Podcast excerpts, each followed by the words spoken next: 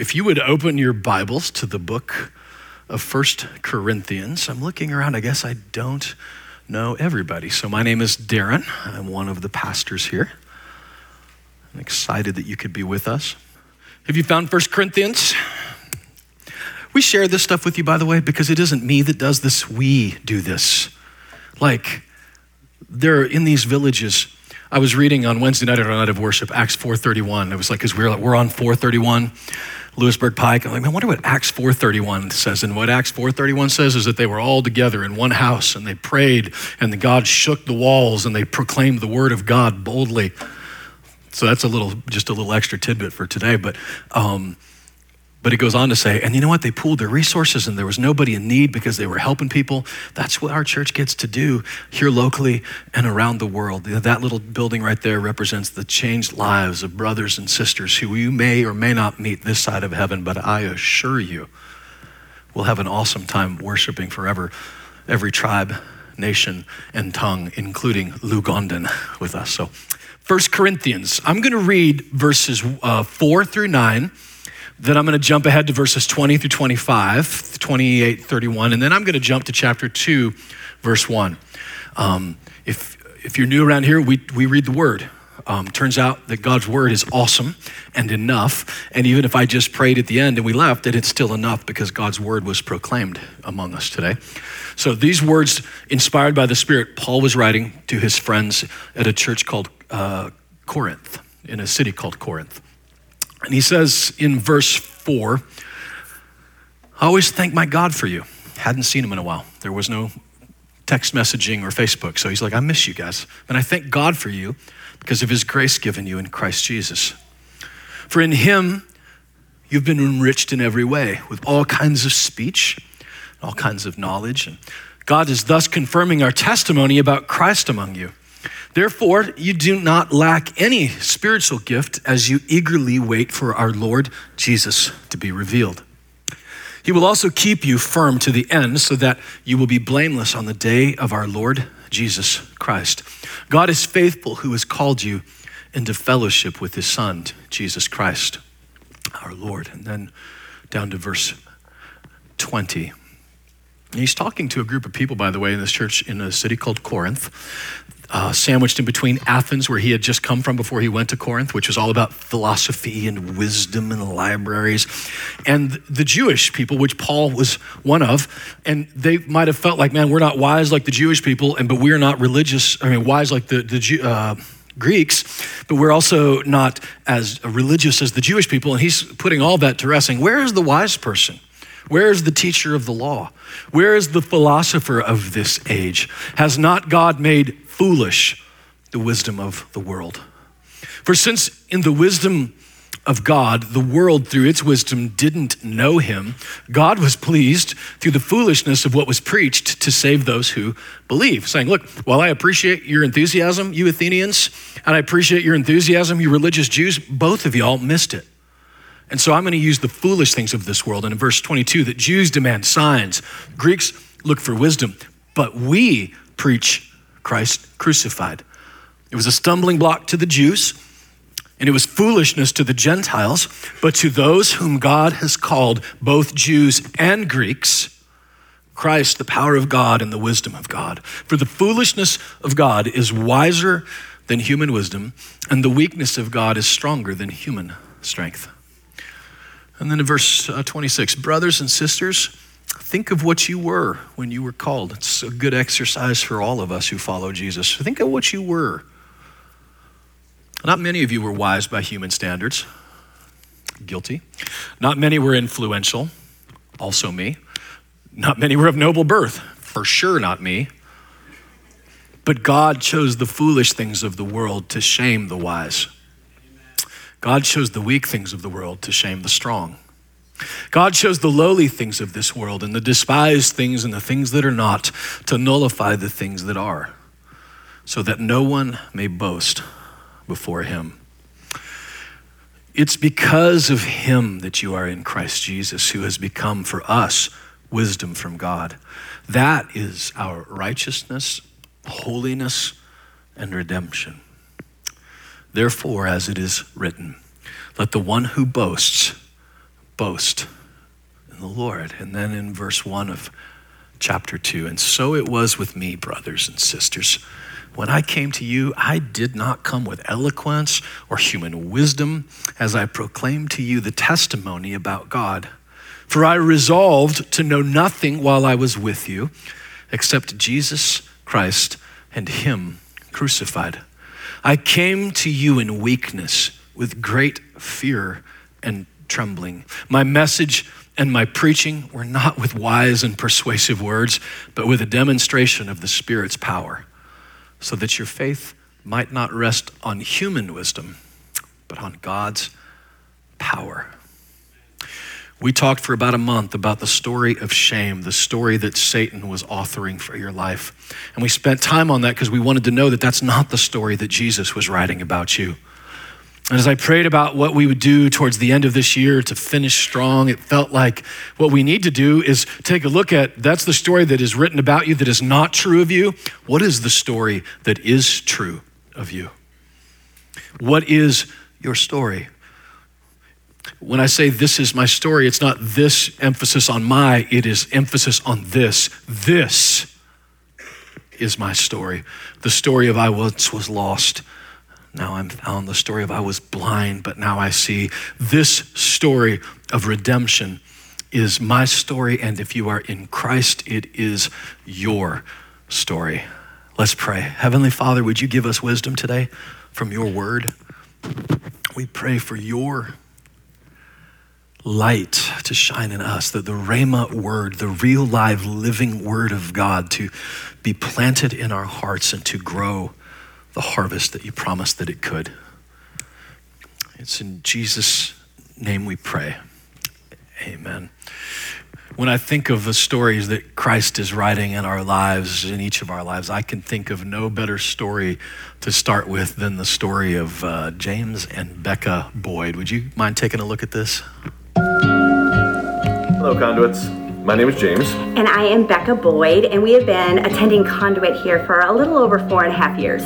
Um, we've been married for over 20 years, and we have five beautiful children. And it may look like on any given Sunday, maybe we kind of have it all together. Um, but the truth is, um, that would only be telling you part of our story. Yeah, the truth is, is that our story has a very dark uh, set of chapters in it. And um, specifically, uh, 13 years ago, um, I made some poor, sinful choices and was uh, unfaithful in my marriage to Becca. And uh, that all came to light and pretty much instantly blew up um, our marriage, our life. lost our job. Yeah, I lost my job over it um, and it was an incredibly dark period for me. And there were definitely days where I wasn't sure um, I wanted to go on.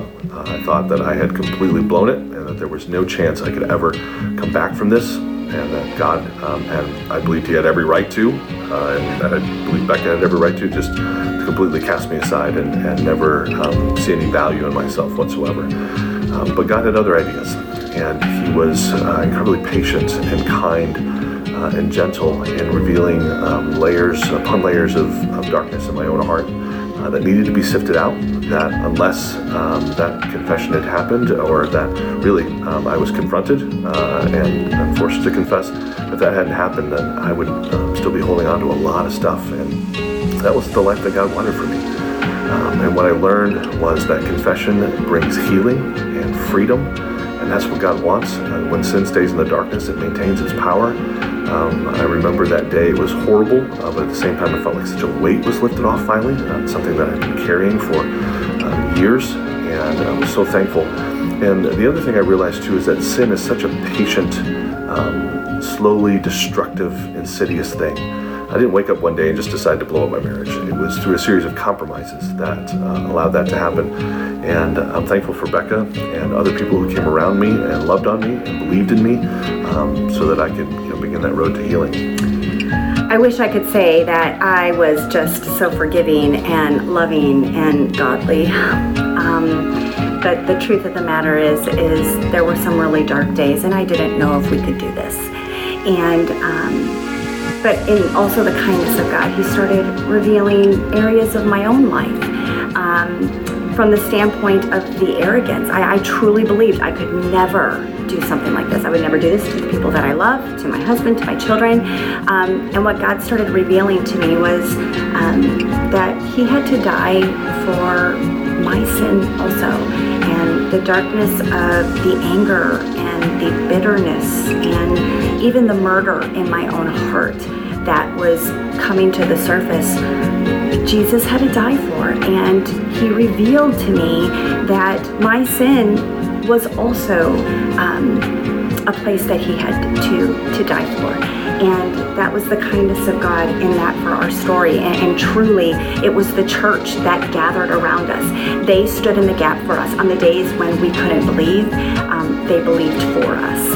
And if it wasn't for the church on those days, um, we truly wouldn't be here. And I'm so thankful and so um, indebted, uh, truly, to the body yeah, we found a group of people that knew everything about us and loved us anyway. That's why we're such big believers in community and community groups because those people, if it weren't for them, um, we definitely wouldn't uh, be here today. And we're so thankful for that. And you know, the other thing that I just want to leave you with is that um, God takes what sin tries to destroy and makes something beautiful out of it. And if you choose to believe, it'll be hard. and The road back is, is sometimes painful and it's grueling but it is so worth it. And we didn't, we're not just surviving, uh, we're thriving. And we're thankful to a church family like Conduit and leadership um, who can see a story like ours and know that God has redeemed it and uh, can give us places to serve and love on others and share our story and give people hope. So that's our story. Thank you, Conduit.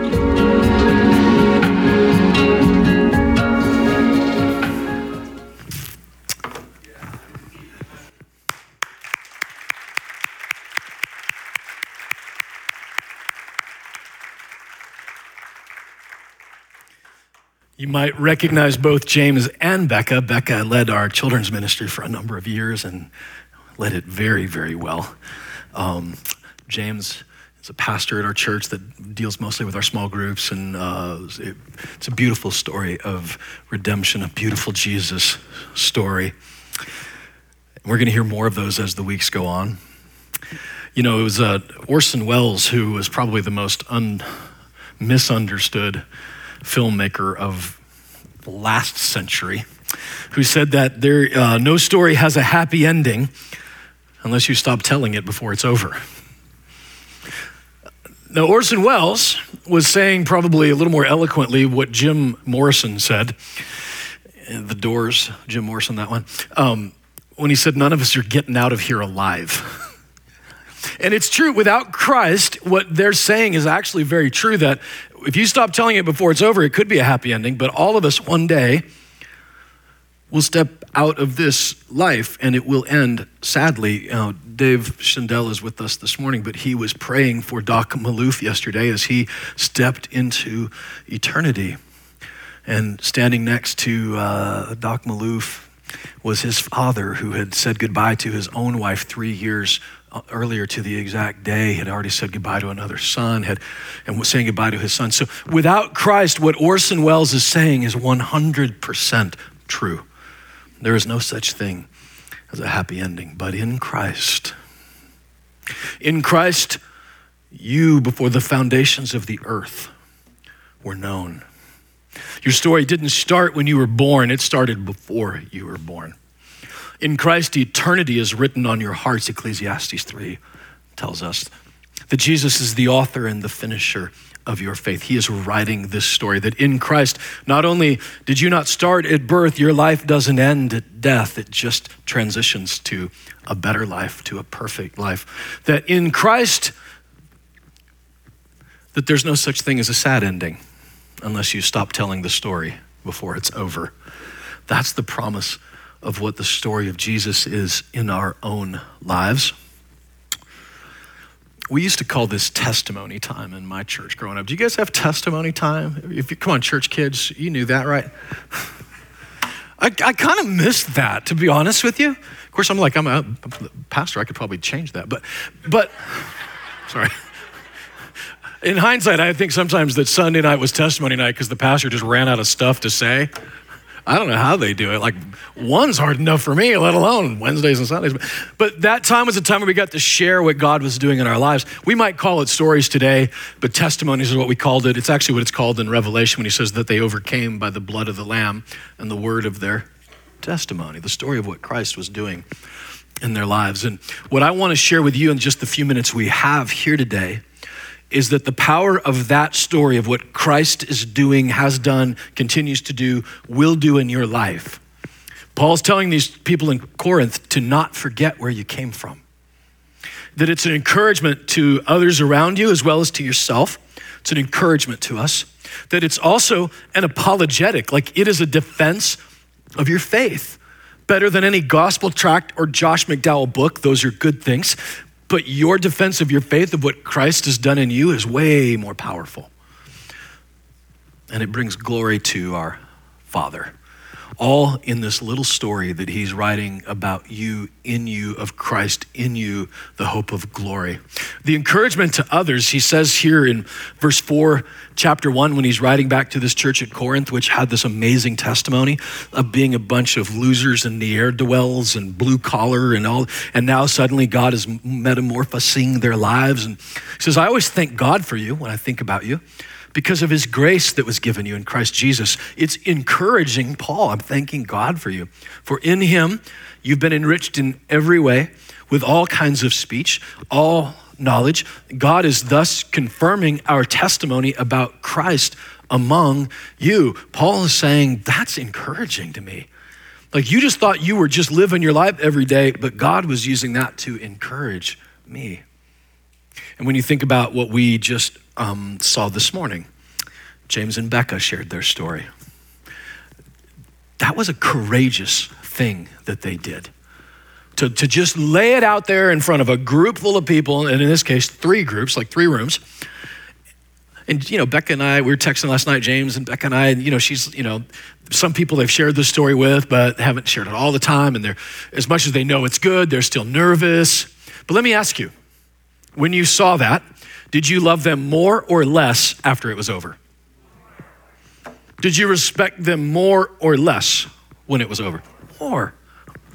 You're encouraged by it. Some of you were like, oh, man, me too. I felt that. I've been through that. I, you were encouraged thinking that that's confirming the story of the testimony of Christ in you. I'm, it was encouraging. So, of course, Satan would want you to shut your mouth about what Jesus is doing in your life because it's a threat to the kingdom of darkness. You having the courage to stand up and say, This is what Jesus has done in me. It, it, it, inspires others to think, man, if, they, if he could do it for them, maybe he would do it for me. There's an encouragement in that. And to shut up about it is doing nothing but to allow Satan in the story of shame to claim what Jesus is claiming as redemption in your life. And it encourages yourself. Anyone who has ever sat in a room and shared that story of that and felt the love that you feel back to you again knows exactly what I'm talking about. When James talked about it being the best and the worst day of his life at the same time. Some of you know exactly what he's talking about. A moment when you finally said it all, and I was it was the worst because I finally said it all, and it was the best because now I'm not carrying no more secrets. It's all out in the open. And what a happy day it is. It's an encouragement also to yourself, and it confirms our testimony about you. But what I love here is it says that as you know, don't forget where you came from. It says he will keep you to the end, verse 8, so that you'll be blameless on the day of Jesus.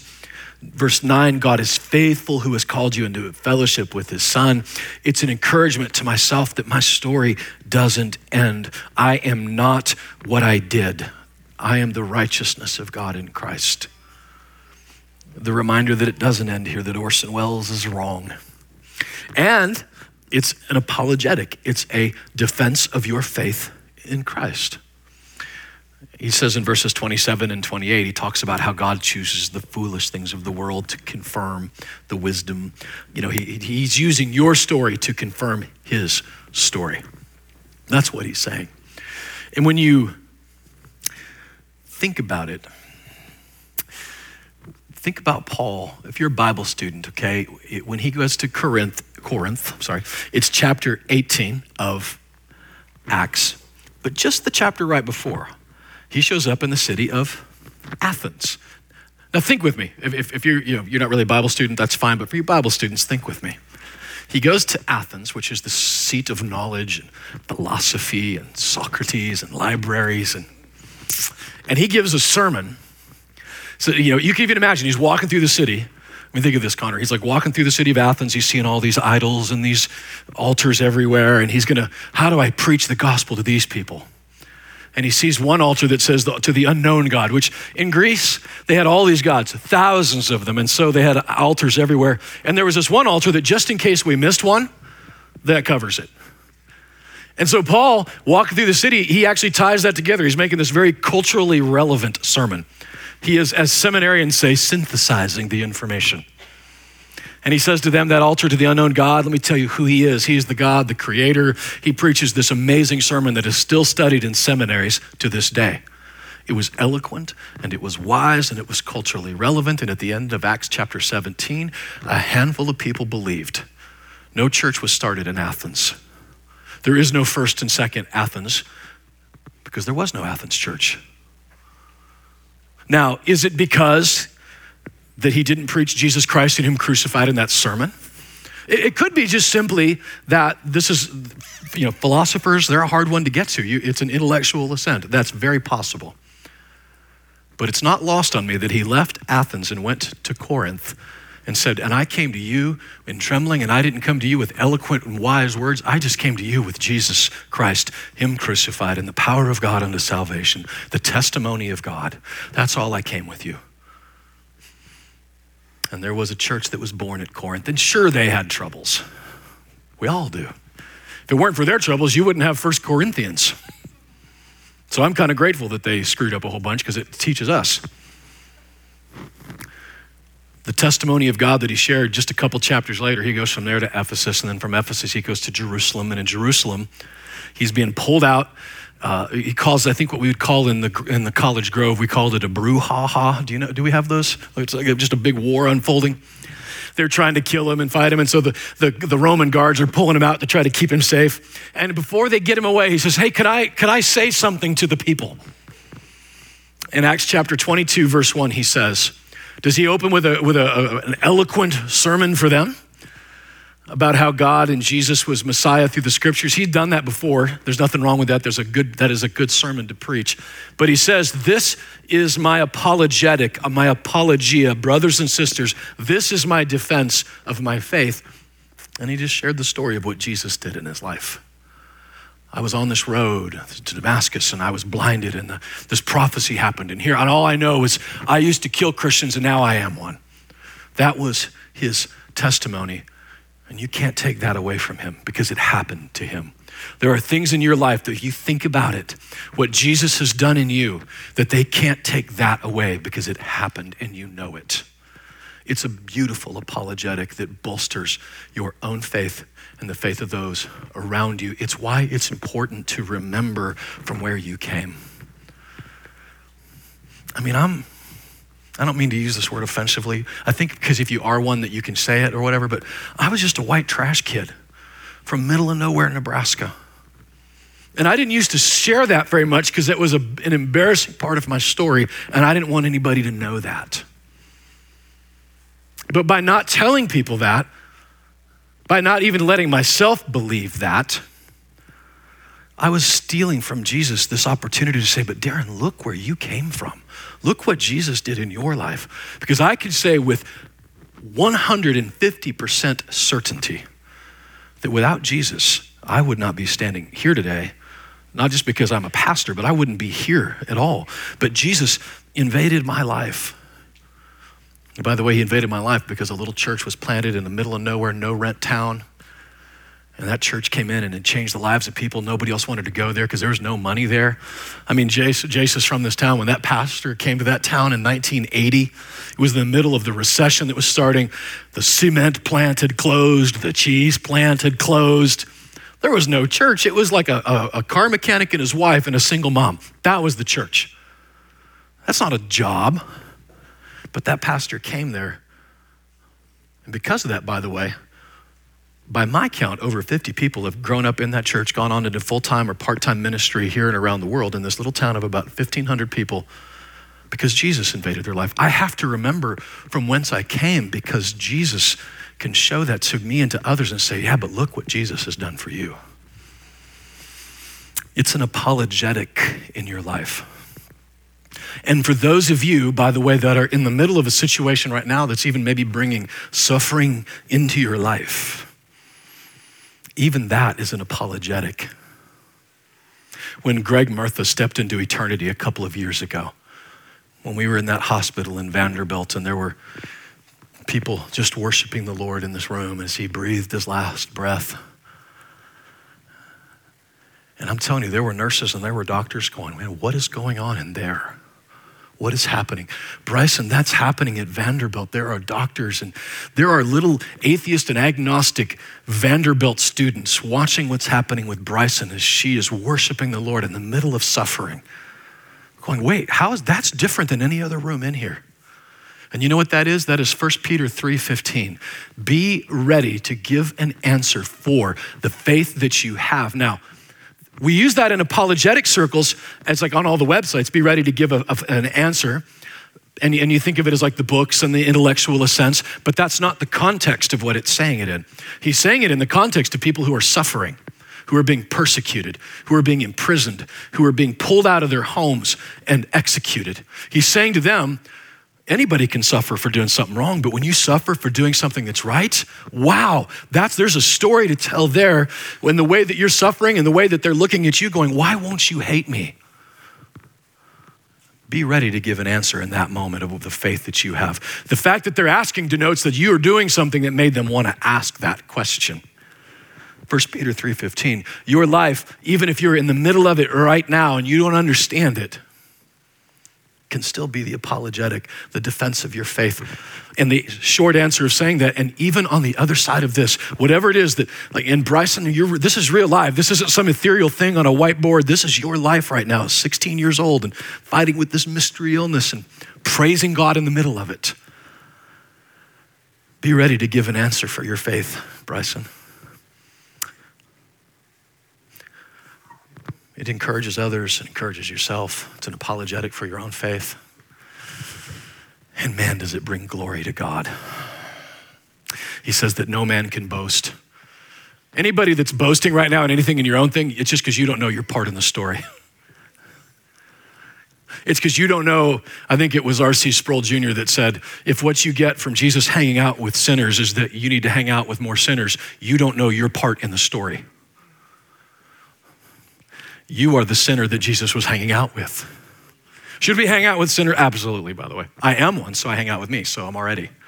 You know what I'm saying? Like it's a, but that's not the point Jesus was making in that story. To know your part in the story. To understand that you are the sinner that Jesus has come for. To, to look at the, the Jesus left the 99 to go to the one, if you look at that and think it's unfair, you don't know your part in the story. There is no 99, there's only the one. We're all the one that Jesus went for. And when I know that part of my story, then Ephesians 2:10 makes an enormous amount of sense. You are his workmanship. His poema is the word in Greek his poem, his art, his creation. That you are saved by faith, by grace through faith. You're saved not by your works, not lest any man should boast. That's what the Bible says. That we don't boast. What's Paul saying here in 1 Corinthians? That no man would boast in themselves, only that we could boast in our Father and what He's done for us. And here's how we boast with that. Has anyone been to an, uh, an art museum? right? Art people. And you look at the painting and you think, it's so beautiful. And what does it do? It glorifies not the painting, but the creator of it. Like, man, how does he do that? How does she write those songs? It's amazing to me. It's when you live out the Jesus story, you individually, me, you individually are this Jesus creation, this art. And what is art but just the heart of the creator itself being lived out when Paul talks about, I am his testimony, tell your testimony. This is what is the testimony? It's God, what he's done in me. It's his art. You are his poema. And how dare us, the painting, tell the artist, you know what, I'd like you to tweak this one a little bit. The perfect father, the perfect artist. And maybe a little encouragement if you don't like the painting that he's painting of you this morning, understand that the painter has holes in his hands. To use the metaphor of the potter, which he uses with the potter's wheel, and you think, man, I don't understand. It's like my world is spinning out of control. Understand that the feet of the potter have holes in them because he loves you. And that what he's doing will be, did any of your grandmas or your meemaws cross stitch? Some of you probably do cross stitch, I'm sorry, maybe.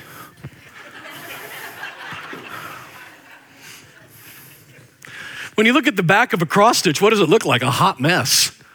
All these knots, and you turn it over, like, oh.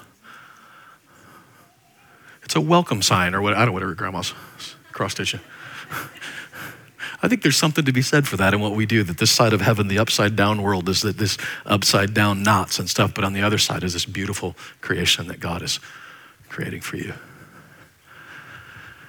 I mean, I'm looking around this room and I see all kinds of stories, some of them that are more obvious. Uh, Miss Phyllis, who just turned 29 again yesterday, she, she came to third service because she was out partying so hard last night. She slept in.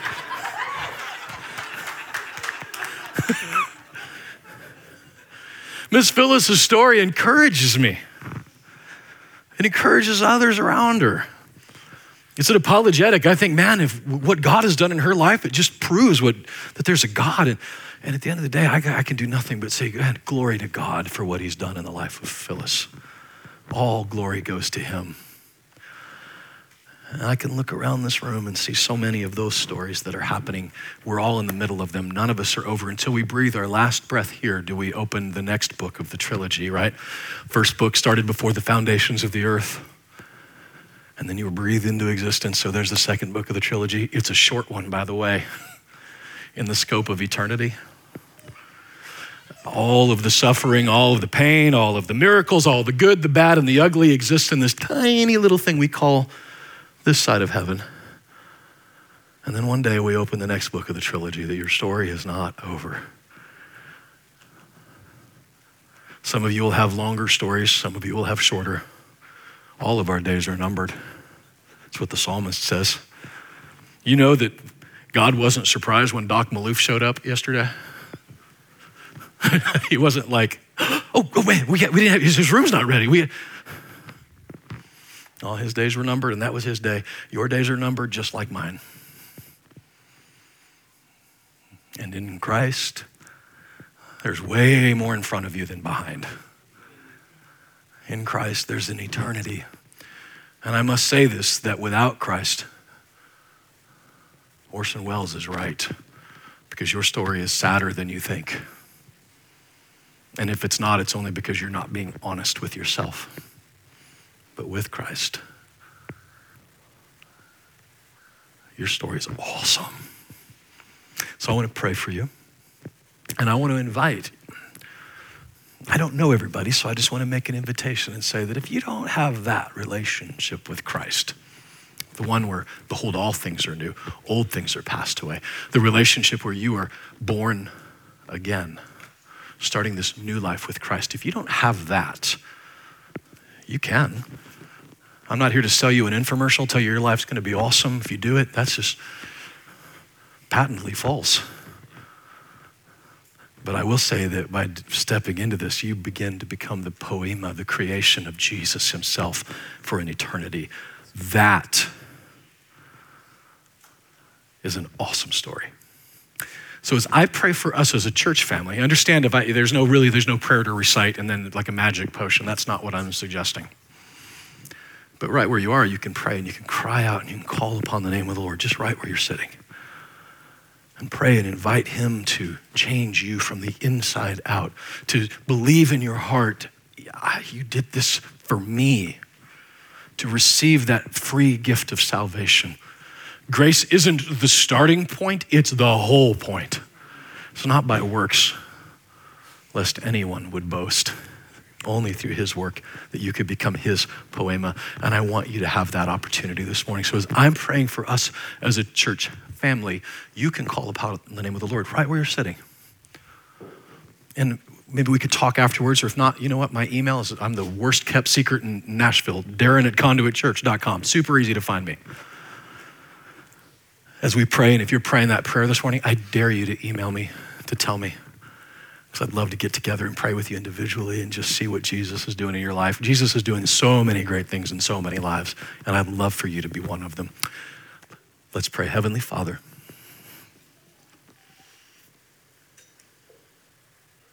you are so good and so kind.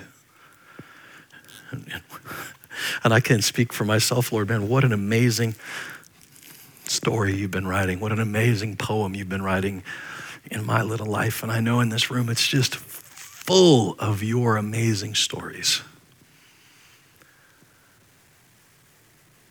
And so today, Lord, would you, for those maybe that are praying right now, for you to come into their life, for their hearts to be made new, for the gospel to invade their own hearts. Oh, that you would speak so clearly to them right now, Lord. And for those that maybe have been following you for a while, that maybe have just forgotten our story. Could we be like the church at Corinth and say, yeah, let's, let's remember where we came from? We must remember that today. And God, maybe, just maybe, someone in here, somebody's in here, need to go share that story with someone else so that that story could encourage themselves and encourage the people around them and become just an amazing apologetic of you and your work in our lives, and that ultimately we could all bring glory to you the ultimate storyteller. In Jesus' name we pray. Amen.